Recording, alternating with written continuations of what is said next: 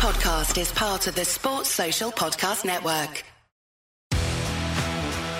Hello there, my name is Miles Jupp, and I'm just interrupting you as you listen to whatever it is that you actually want to listen to to tell you about the second series of Middle Please Umpire. Middle Please Umpire is a podcast that I, Miles Jupp, if you weren't concentrating when I first introduced myself only moments ago, that's not a criticism, your thoughts are your own and you must focus them wheresoever you yourself choose, host with Mark Wood, the 95 mile an hour bowling, England playing World Cup winning Northumberland hailing cricket lunatic Mark Wood. It's another series of episodes of the two of us talking about cricket and indeed any other stuff that springs to mind, both with each other and also with a succession of frankly illustrious guests.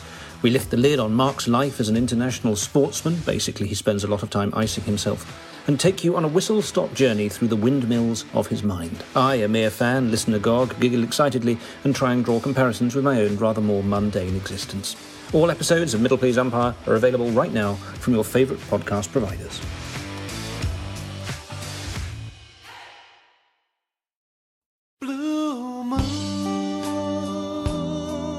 Welcome to the Man City Show with Sarah Messenger in the chair. So, a week that started with Manchester City fans still dreaming of a quadruple, allegedly, has ended with thousands of us taking to social media to condemn the club's decision to become a founding member of the European Super League. As someone once said, a week is a long time in football. It's been a week when we've managed to celebrate our 127th birthday, win a quarter final, lose a semi final, and prepare for a final. But most importantly, it's been a week when the club lost the fans. So, with so little to talk about, it's fortunate I've got three excellent guests to help me pad the next 40 minutes or so. So, welcome to David Blakeney. Hi, Sarah. Hello, David. And to Graham Reid. Hi, Sarah. Hello, Graham. And last but not least, Spencer Debson. Hello. Hi, Graham. Hi, Spencer. Sarah. Hi. Hello. So, not where I would have ideally wanted to start in a week that's been eventful for other reasons, but I think we need to start with the European Super League, which is dominating not just social media, but the news, politics, the world, it feels at the moment. And just I just want to start by just getting your reaction to the news and, and obviously particularly City's decision to be part of the founding members. So um, Spencer, do you want to start us off? How, uh, what was your reaction to the news? Oh, thank you for your kindness, Sarah. I don't know what to say. Um, well, I mean, we were all minding our own business, weren't we? Sort of reflecting on the uh, the, the, goings on uh, in the in the last couple of games, uh, the highs and the lows of City, and then we're we're presented with this absolute sledgehammer, um, and also to boot that our beloved team is is is part of this going forward European Super League. And I've been reading the statement on on the website today, and it it's it comes across. It's certainly a very definitive statement. Uh, we've all read the news headlines about uh, Agnelli and and the fact that he's uh, jumped ship to, to to sort of chair this. Um, and we're all just assimilating the information, but certainly. I think, uh, speaking and, uh, uh, as sort of City fans of a certain generation, uh, you know, we grew up, you know, walking the streets uh, through the terraced housing to Maine Road. We love uh, the grassroots nature of football, the fact that we've been there through thick and thin, the highs and lows, and we don't like the the the, the sort of sense that. Uh, the big teams, including our own, have been taken over by American and Middle Eastern owners, and that uh, you know there's a then a, a disconnect with the fan base. Uh, and so we are absolutely reeling from this uh, the, the happening. Uh, and, you know, I was listening to David Bernstein today. He was saying, you know, is this a sophisticated negotiating tactic? Is there more going on here? Uh, I'm sure we'll find out as we go forward. But the initial reaction uh, is one of absolute horror. Yeah, I think that's a sentiment that many City fans share, and I think you captured the emotion of all of this in, in what you just said, Spencer Graham. Do you, how do you feel? I'm guessing you're probably going to articulate similar views. There's not an awful lot more to add to that. I mean, I've been I've been in the car most of the day listening to Talk Sport, and I don't think I've had one message from any fan of any club at any point say anything positive about it. And I think that you don't. Sometimes you come on the podcast and we can all disagree. It, it must be. Well, I don't think it's ever happened where every member of every club all has condemned it and what Spencer's uh, has put there is is not much more to add. It's just it's a disgrace, really. Yeah. David, I, I, I want to. I just want to come back to something Spencer said as you give your views, which was, you know, the point about American and Middle Eastern owners and so on. And and of course, as City fans, we feel like we hit the jackpot when Sheikh Mansour bought the club, and we've had the most amazing what 11 year ride 10, 12 years, in fact, more than that. Um, but, you know, it's been in a fantastic period and we wouldn't have missed any of it. And yet, it is hard not to wonder if we were just pawns in a longer term gain and that we were just naive when we thought that we were lucky and a marvellous man had bought our team and was going to make us great. Uh, how do you feel about that? Well, I think there's a couple of things. They can't not be involved in it. So whatever they feel, yeah, they have to go along with it. They couldn't just say, no, we won't be part of it and everyone else is going to be part of it. Um, so maybe I'm I would rather wait and see what their comments are to find out. There's ringleaders here and there's people going, well, we don't have a choice. We're going to have to join it. I'd like to know a little bit more about that side of it. I, when people say, well, no, none of us are going to be listened to. Uh, I think the very fact that I've never heard so many people say, if we join this, we ain't interested in football anymore or our team anymore is quite a strong message. And as you know, I, I listen to Talksport. I've never had a time when not one person or one pundit has agreed with any of this. And we just pray it is a negotiating tactic. I've got to say, if we were playing European League, we'd be bored stiff by the end of it because you're going to play the same teams week in, week out. There's no relegate. I mean, it's not. It's just going to be an exhibition in the end. And if it's going to be exhibition, that's not our football. And I, I, I think they will just lose completely the fans all over Europe. So, you know, we get excited about the big games because we don't know who we're going to play. And when we play them, it's a one off. And that's what makes football. It's the unknown, the surprise, the relegations, the highs of the lows. So I, I, I'm just hoping. I think UEFA maybe have not helped themselves. First of all, we all hate UEFA. There's no doubt about that. They need to get it out of their heads. They want to um, this you know fair play situation because there's no doubt it, this is something to get around fair play as well, maybe to create their own league, and we we don't know how that one will pan out. So, I'm I suppose I'm just hopeful that common sense prevails and they negotiate with UEFA and we get the right one because I can't stand the thought of an extended Champions League with a, a bunch of more teams. That's going to make qualifying rounds even more boring than they are at the moment. So that that is a problem as well. So we was, ain't getting the best of anything at the moment. yeah, it was it was lovely though today to be referred to as legacy fans, didn't you think? And and it it strikes me that much as you, what you said, David, is true. I'm sure for the four of us and you know City fans all over the country and the world that we don't want to play Barcelona four times in a month. But if their target audience for all of this is sadly not us, um, that might not matter. And I just just following on from that theme, David, you made the point about did you know there's some ringleaders and then there's the followers. Spencer, do you think the city did have a choice? Some of our fans wanted us to have said no, don't they? But did we have a choice? Everyone has a choice, but I, I think it would have been a brave choice to have um, not joined this party. Um, and what we really don't know is what all these conversations that have been going on in the background, because presumably for the last six to 12 months, there's been many private meetings between all the owners uh, talking about this. And the surprise in some ways is that it hasn't, um, you know, been leaked or we, we really didn't know anything about it. I mean, I certainly hadn't done anything about it. I don't know if anybody else had. Um, so um, we, we feel very conflicted, don't we? We love our club. We're just assimilating this information. Uh, we feel emotional about it. Uh, we don't like to criticize our club. And the truth is, we actually don't know the full facts and flow of information here. So um, it's a it's a slightly uh, schizophrenic reaction, for want of a better word. Um, but certainly, we feel discomfort, um, and we want to know more, and we want to uh, understand this properly. And uh, I'm afraid we're going to have to be a little bit of patience as the days and weeks flow out to see what really is happening here or not. Sure. Graham, do you think the damage that's been done to the relationship with the fans is irreparable?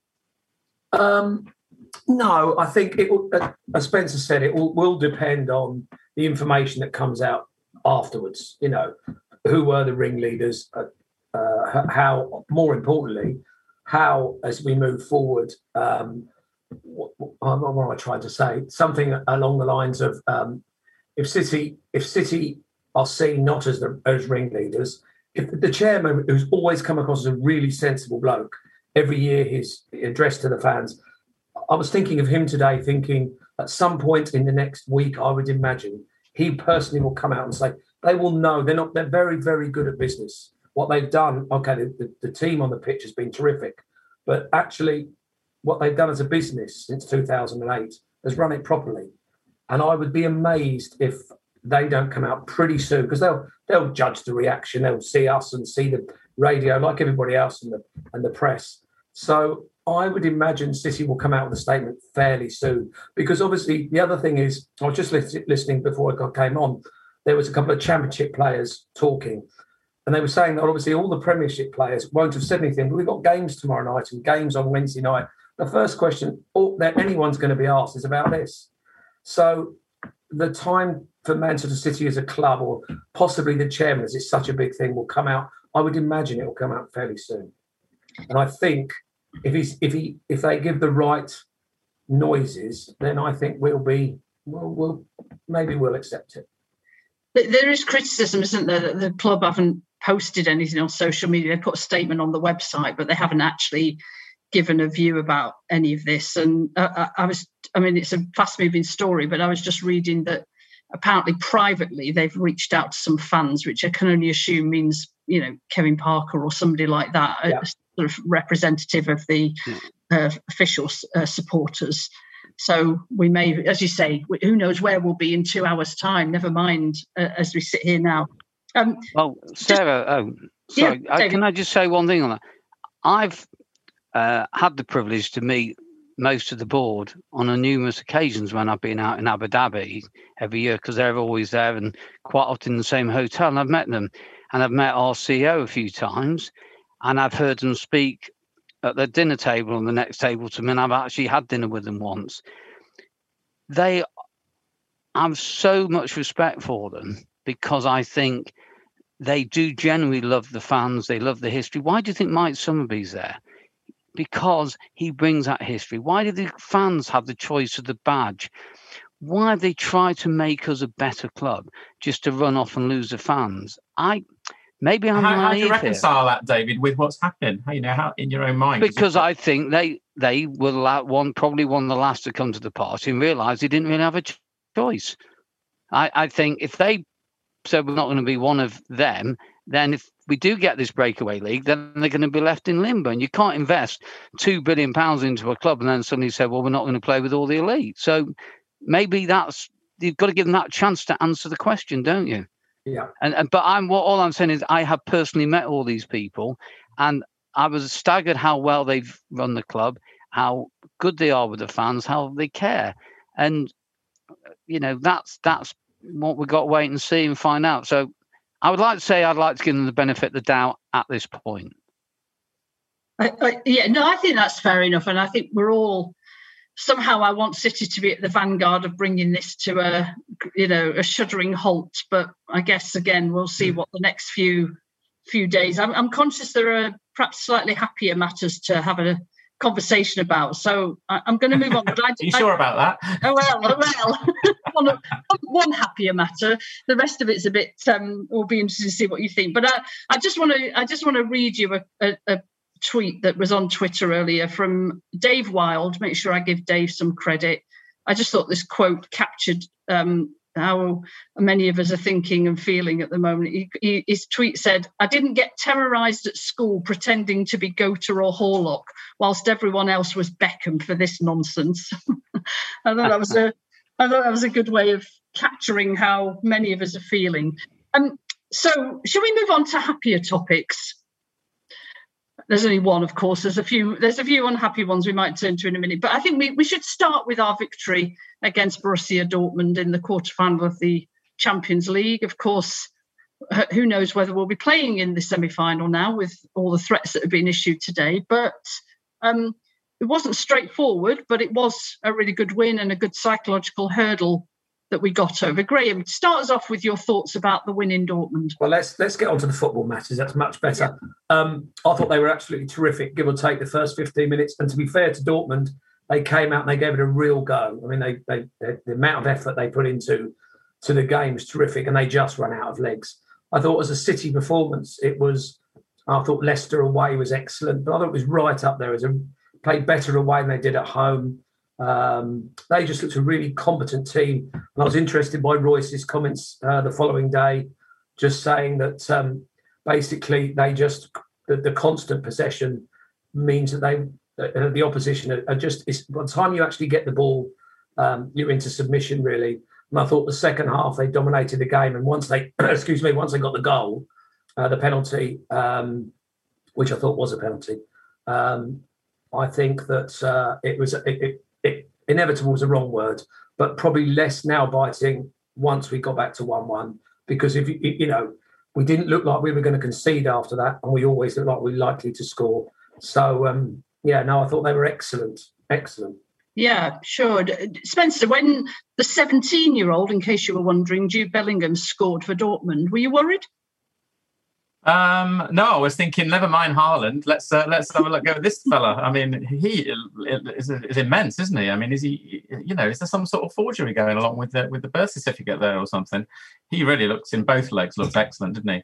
Um, and Haaland, who personally I hadn't really seen him play until these two games. Um, I mean, clearly he's a, a, very, very high quality player. We'll see if, if anything happens in the summer with him. But um, I thought we snuffed him out very well in the second leg. Um, and um, to to Graham's point, yeah, it was a very competent performance. And actually, even though we went in sort of down, you know, one 0 down and technically out at half time, I thought that um, we were, you know, purposeful and we would we would we would certainly um, uh, not not go lightly. And in the second half, I thought we really um, imposed ourselves on the game. And um, and yeah, when when when Mahrez got that penalty, I agree. Good pen, by the way. Mm-hmm. Um, and then, I mean, terrific, terrific goal by Foden. I mean, uh, you know, really, you know, you say, well, could the keeper have done better? I mean, the power on that shot, you know, it was it was absolutely perfectly placed. Um, and I thought we closed the game out really well. So yeah, super happy. When when was that? It seems like a long time ago now, wasn't it? Oh, super happy that night. Yeah. David, in terms of sort of City's better European performances, how would that performance at Dortmund rank for you? I think I suppose you call it a professional, truly come of age performance, wasn't it? All the pressure, we lived with the pressure, we were behind, we didn't panic, and we actually looked like we were going to win it. We looked like we were going to do it, where normally we don't. For the last four years, we've never looked like we were going to. Um, and to snuff out, you know, Haaland was tremendous to stop him getting the ball and to to do what we did, and to see someone like Foden being involved in all the goals was again brilliant. And um, it was very, it was brilliant. And funny enough, I sort of feel I'd rather play at home first and then away in the second leg. We seem to be better away than we are at home without all the crowds. Mm. So I'm a little bit disappointed we got PSG away first. Um, uh, yeah, we're away, aren't we? And then at home for the return. I wish actually it was the other way around. Um, so, but yeah, I mean, it was great to see us play like that, and you just got belief, don't you? It, it's well, it's an interesting fact, isn't there, about the number of away wins this season? a number of teams have played better away, and, and it, it, seems to be afflicting City now as well that we're playing better away than we are uh, at home. Although um, our record at home isn't as bad as others. I just wanted to give a quick shout out to Mahrez as well, because as you said, Spencer, what a penalty! And I mean, every City fan, if we're really honest, when we won it, we were all dreading who was going to take it. Uh, and when it was Mahrez, we were dreading it even more. Uh, but that took some bottle, I think, to step up, take a penalty, hit it as well as he did. He didn't sort of do some daisy trickler and a daisy cutter and hope it sort of trickled over the line. It was a brilliant. He had to wait a long time as well, didn't he? Yeah. Yeah. So, I mean, I know Mahrez is playing well at the moment, but I thought that was a sign of his confidence. Yeah. So, he did, news. by the way, he did score, I think, a couple of weeks ago on the international break with a penalty, um, which maybe gave him the confidence to take a penalty in a live match like that. So that Yeah. might have helped his confidence. He's got the right mentality, hasn't he? You know, they're all they're all mentally strong. They wouldn't be playing this level of football if they weren't. But m- m- m- you know, you can see Mahrez has got that. He's got the he's got the savvy. You know, I think he's please God we go uh, uh, further in the in, in Champions League. I think he's a he's he's got to start every game definitely.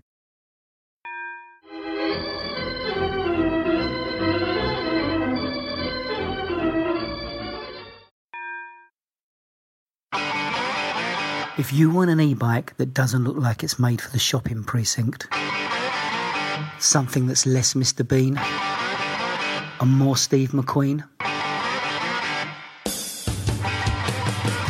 check out the range of bikes from London based Cooler King. From dope 250 watt city bikes to Harley Bobber inspired 750 watt beasts that can tear your face off while leaving your smile intact. Cooler Kings are made in limited numbers, yet highly affordable. Check them out now on the web at cooler.bike or find them on Instagram with hashtag CoolerKingBike. Cooler.bike. E-bikes that are cool AF. It's quite difficult predicting Pep's team from game to game. It's even harder when they get a penalty. You have to look out as to who might be taking it. I mean, if you have, it's just different people every time. Well, we were a bit spooked because when Rodri d- did that leadership thing, and that was very admirable. But he got away with one there. He just sort of Oh, trickled in. yes, there. You know, he's like, you know, I thought I just, didn't want him taking another one, to be honest. just please, the next penalty that we get, and Mahrez steps up. Please don't let him miss it. We just need a we need a degree of confidence in one person. So he's got he's off to a good start. Um, Oh, he just needs said to that, I nearly. I nearly caught the ball at Anfield the last time I saw him take a penalty. So there you go. exactly. Exactly. Let's let's move swiftly on from penalties. Not our strong subject. Unfortunately, that win was sandwiched between two defeats. Uh, Leeds at home, which I know was discussed on the podcast last week, but perhaps more worrying and upsettingly, a defeat to Chelsea in the FA Cup semi-final on Saturday with what can only be described as a limp performance. Um, David, start us off with your reaction to our performance on Saturday and our defeat. Oh, uh, we really were poor. I think we just quite. I think we've all agreed that in the last 10 games, we've been getting away with it for a while, haven't we? And when he started to change seven, six, seven, eight men, we still got away with it. You don't get away with it against Chelsea at the moment. They're just too good to do that type of thing. And I can understand the Leeds game if you're going to change players for that. But can he honestly think he wants to win? You take this, he says, we want to win. We're going to take everything game by game. Yeah. But he didn't take that by game and game. He took that as what's going to happen in the game after and the game after, and I'll decide how I play my team. You don't make eight changes if you're only concentrating on game by game. You're thinking, no, Champions League is more important and the league's more important, or the or the, the cup next week, because that was an obvious statement. Is I don't think he was as bothered, maybe, or as worried about coming out of the cup. Because he knows if we'd won that game, we had another final to worry about, and all the semi-finals and everything else, and maybe took a calculated risk. But it was shocking, wasn't it? Why why like Leeds a week before? Every time we're getting attacked suddenly, we look open again. We're getting beaten for pace. And and every time the other team seem to get the ball and get through us, they seem to score, don't they? They never seem to miss. And they always find a man. Now, when we were attacking, we couldn't find a man for anything, could we? We always seemed to be completely outnumbered. That's an interesting question, though, isn't it, Spencer? Because I mean, if you if you take Sterling's form and you look, you know, Sterling has been the subject of many discussions on this podcast over the years, and I I'll preface what I'm about to say with, you know, he deserves huge credit for the many goals and performances that he's given us over recent times. So this is not just bashing him for the sake of it, but his form is woeful at the moment. And there was one moment when we were breaking down the right, he had an overlapping run. It was an easy, straightforward ball to for the for the overlapping fullback to just run onto and cross, and he put it out of play, put it out for a goal kick. How, is that Pep's fault when you've got players doing that? Spencer? No, it's it's clearly not Pep's fault uh, in that sense, but Sterling's form has been um, substandard now for quite some time. I'd say you know last five six weeks, and so you know you have to question the rotation. I mean, I do have more perhaps more sympathy than, than others might with the whole rotation aspect. You know, the fact is we're in we were in four competitions, uh, and we need you know eighteen fit players on rotation to achieve that you know, we don't know um, the status of the players coming, uh, you know, back off the Dortmund game. Uh, inevitably, fatigue um, sets in. You know, these players can't cannot play twice a week, week in, week out. Um, and you know, we will never know if the fact that Kevin De Bruyne was in both of those games, you know, could that have contributed to his fatigue? And now have we lost him for a few games? That's another story. Um, so I, I do think that we, our squad is deep enough with the systems that we have to be able to cope with um, the sequence of games as we go through to the you know the end of these competitions. I just think we were up against a very good team. I mean, we've become conditioned, have we not, to we win every game, don't we? And it's terribly, terribly unfortunate when we ever lose one in 30 or something. And we've become a little bit um, sort of punch drunk on that sort of wonderful mentality. Uh, Chelsea played very, very well. They packed the defence. They had a good, you know, good, good, good game, good game plan. Uh, and um, they're much improved under Tuchel, and they, they're on their own great run. So I think we have to accept that part of the reason we didn't play that well because was because Chelsea played very well. Um, and then I think added on to that, we had too many players who were substandard on the day, and a, a couple of players who, frankly, you know, probably are not merited on their present form to be in that team. We'll say Sterling. We'll also say Mendy, who I think, unfortunately, we've sort of fallen out of love with him a while back, um, and others who were, you know, six out of tens, you know, on the day. Mm. So I think that, that that's the collective reason. I think we have to accept. Um, we, you know, we were defeated. We, I do think we will regroup, and I'm sure we'll come on to talk about, um, you know, the next game midweek in the Carabao.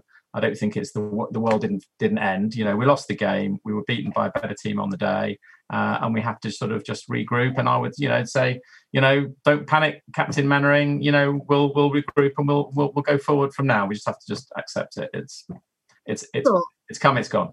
Well, as we've been discussing over the last 24 hours, football would be very boring if the same team won every single match they ever played, even though, uh, you know, we say we want City to win every game, but it's the it's the excitement of winning games we don't expect to win that makes it really really special graham you know your views on the game but also just on the rotation issue well I think... can i just just ask you because there's a school of thought that what pep does is start with a weaker team and then he has all his you know big guns on the bench uh, you know, as opposed to starting with the big guns, getting 2 0 up and then taking them off. Any thoughts on the way he's doing rotation I thought after the Leeds game, and I totally understood all the changes for the Leeds game. There's no problem that as far as I was concerned.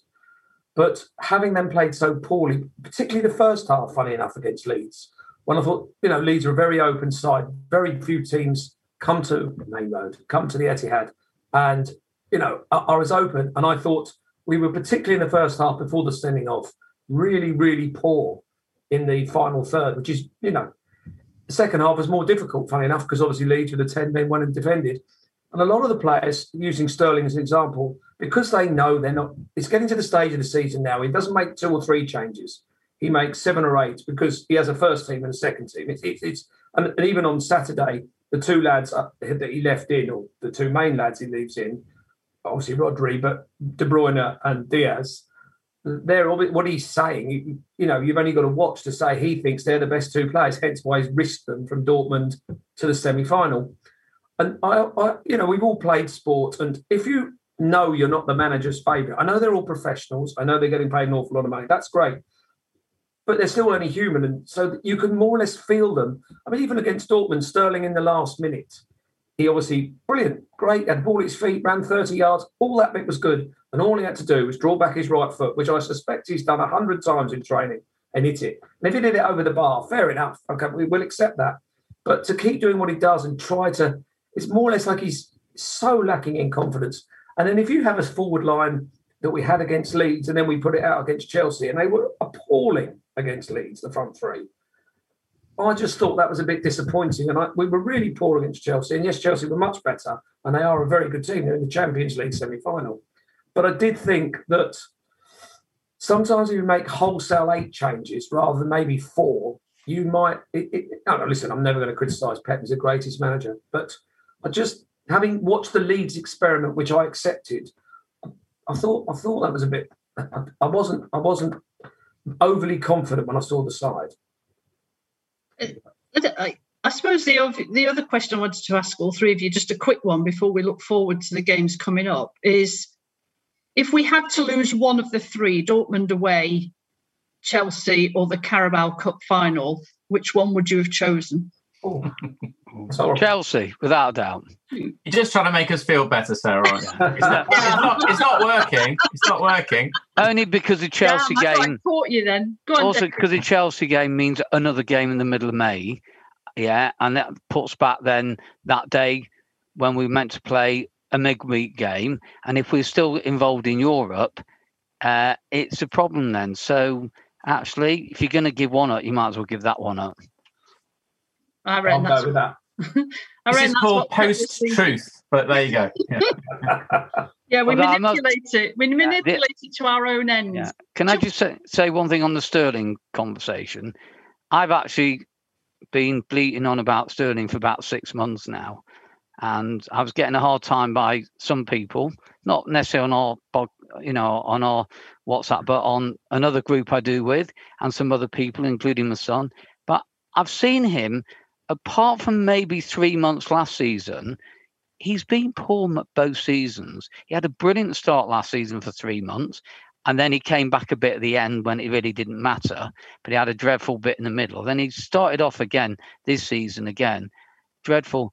But when I say dreadful, you think you can count on your one hand how many times he actually contributes to the game, and you've got a 20-year-old in Foden who contributes more in five minutes than Sterling, the world-class player, contributes in the whole game every single game now.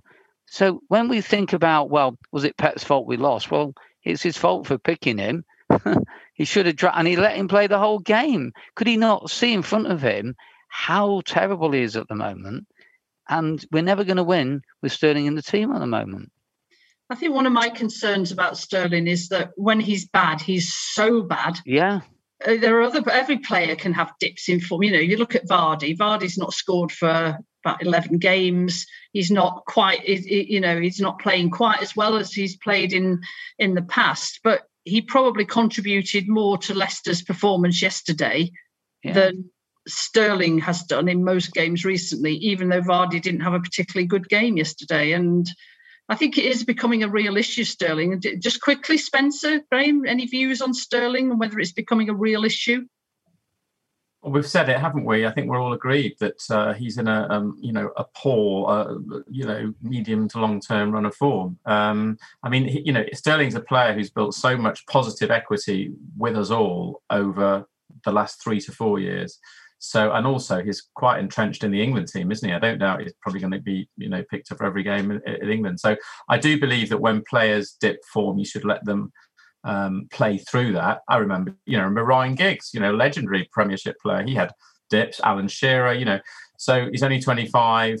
He is an outstanding player. He's got all the skills. So instinct says let him. Um, let's back Pep's judgment of him. Um, at the same time, um, he is a player that frustrates a lot.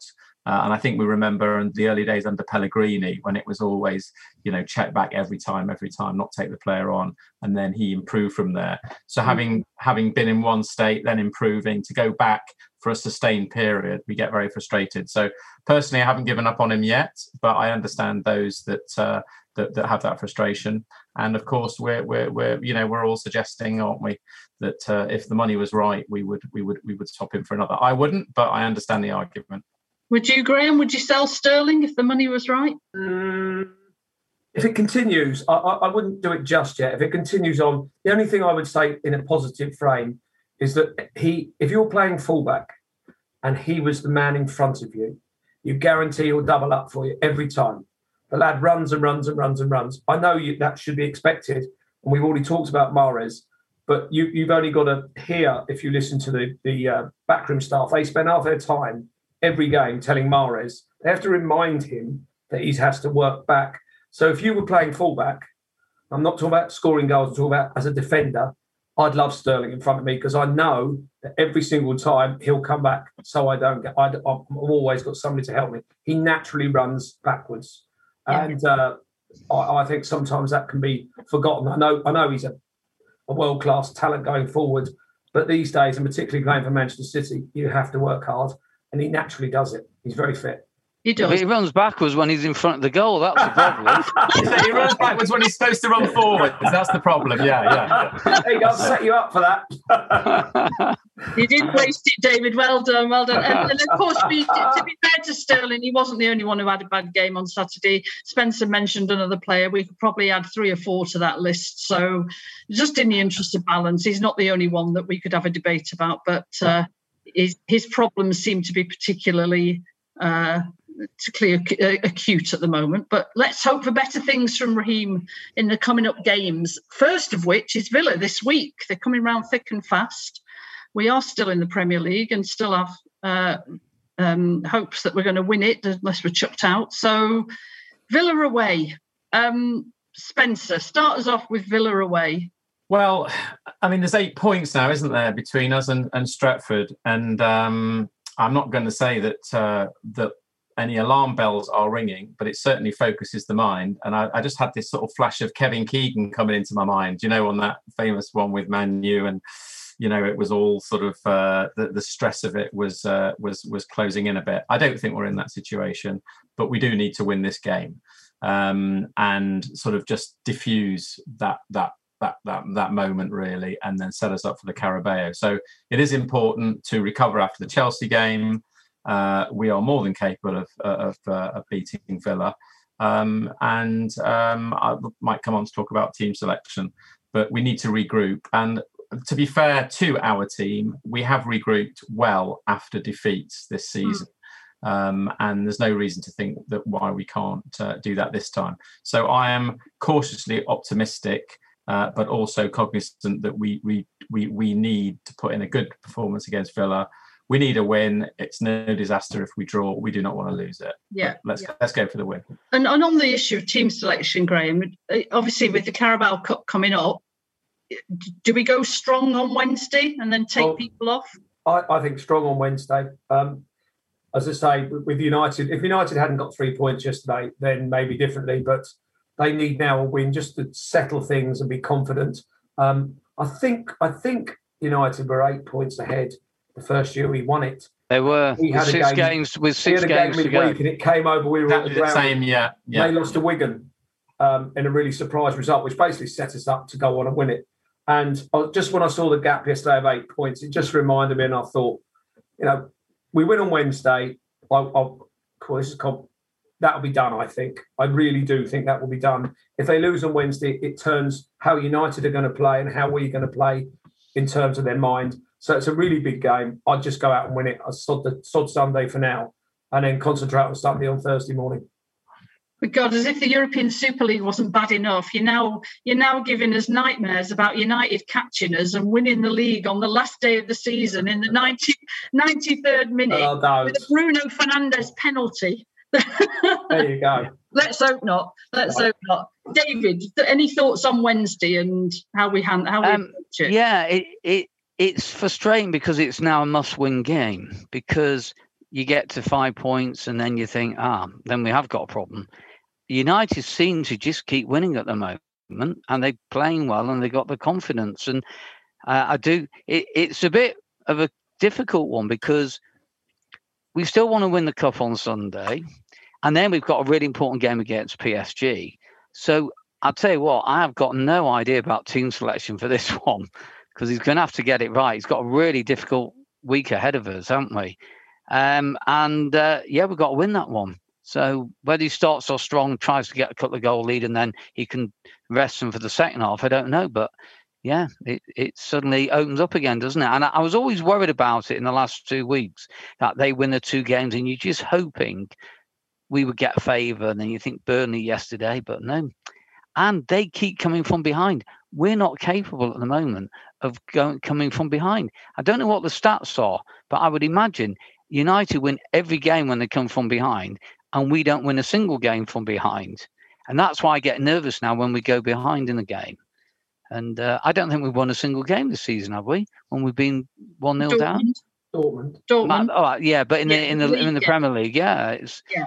it's it's a bit worrying.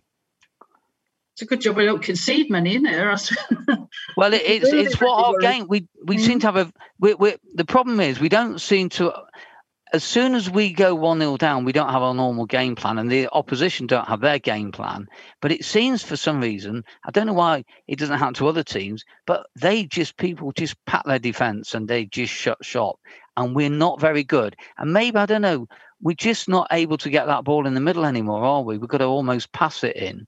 And I think we we lack a lot of height up front anyway, don't we? And actually, our wings now we don't seem to be able because we got only very small players up front. We seem to struggle to get it in the box to the players, and if they block us on the floor, we don't seem to be able to score from it, especially when you haven't got the really creatives in there. So I don't know, it's a problem. It is. So moving on to the the the, the key game in a way. Well, they're both key games, but the key game, the final next Sunday. Um, Mourinho less to uh, Spurs. Could is that a good thing or a bad thing? I guess is an interesting question. Um, I, what I will say with absolute confidence is we are a much better football team than Spurs, but that doesn't guarantee that we win a final. So, Graham, thoughts on the Carabao Cup? prospects of winning? What difference will Mourinho being gone make? I think that'll improve strong them. team. I think I think that the Spurs players were struggling under Mourinho, um, so I think that that they will improve um, for having. I think they got a couple of lads out that you know used to play. So, um, and as far as if we play well, which obviously on the back of Chelsea and Leeds, but if we play well, I think we'll win comfortably. Um, but as David said, slight concern that if City concede, and even at home when we played Spurs and we completely dominated the game, Harry Kane hit the bar from a free kick because obviously he's got the talent to do that, presuming he's playing after his injury. But say even if they get a goal from the free kick or a corner or something, and we go one down, that would be a real concern for me. And, and should we? sure, David, do you think Kevin De Bruyne's potential absence? I mean, how important will that be if he's not fit for the final? Well, it's hard this one because we were very good without him, weren't we? Um, and when he was out, and then he's been so magnificent again, you think how are we going to cope without him? But if we remember how well we played previously, um, it, that's got that's what gives me hope. But we are now playing world class teams, aren't we? Near the end of the season, or in certainly Champions League, it's it's the Champions League that worries me more than the other ones, I think, because that's when he really can turn it on, and um, you know, and also he's one of the best players in the world. And if we're without him, so it's a shame. Um, I, I think also the other thing is, it's a bit like when we play against Spurs. When Kane is out, Son seems to be exceptional when Kane's not there, and he always does it against us, doesn't he, Son? Yeah. And that's when Kane isn't playing. So I'm not quite sure about that one. And also, in some ways, Mourinho is able to play better against us with his setup. But then they're going to start playing all the best players. I think Dele Alli will now play. He'll put Bale on. They might be a bit more attacking, and that might help us, or it might not. Now I'm not sure. so it's quite interesting now, isn't it? I mean, has anyone ever ever won a cup as a manager in their first ever game? They got a game on Wednesday. Have they? So it won't be the first ever No, game. no, they got a game. Oh, that would have been Southampton. really interesting, wouldn't it? Yeah. That would If- have been a great quiz question, yeah. It would have been a very interesting one then. Um, Spencer, any, fin- any final thoughts on Tottenham and how we should approach the game? Well, you know, it's it's it's it's a wild card game now, as much as anything. Uh, you know, new manager, Kane out, as as uh, was it David or Graham was saying. Son always produces the goods against us somehow. Um, so we've had some amazing games against Spurs. I won't mention the the past Champions League uh, crazy games we've had, but I think it'll be a good game. It'll be attacking. You know, it'll be attacking game. Remember, these players now are, are, are you know sort of reproving themselves to uh, you know sort of you know the new interim management. Um, so it becomes a wild card, uh, you know, game. I think. I do think on form we've got more than enough to to beat them, but we would say that about almost any other team that we were playing. So it, it's sometimes form goes out of the window and it becomes more about mentality and fight. Um, I that's why I do believe we need a really good lever point off of the Villa game to get confidence into that game and to play, you know, anything approaching our true potential. I do believe we will will win the game and it, and, and you know and, and keep up that sequence of amazing results in the Carabao. So I'm I'm, I'm confident, but there is a wild card element to it. And so, and I, I, have got also this feeling Pep will make some very quirky team choices. Don't ask me what they are, Sarah. I've got absolutely no idea. well, I'm, I'm, I'm, you brought us to an end on a almost a note of optimism and positivity there, Spencer, about the ban, or notwithstanding Pep's quirkiness. Um, thank you very much. What a, what an action-packed program! So much to talk about. I think we've pretty much covered everything we could cover. Uh, some of these topics I know will recur in future editions of the Man City Show. But for now, I'd like to thank my guests. First of all, Graham. Thank you, Sarah. Thanks, Graham. Spencer. Thanks, Sarah. And last but not least, David. Thanks, Sarah. Thanks, everyone, for listening.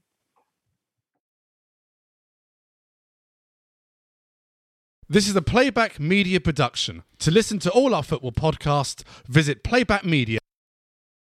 Sports Social Podcast Network.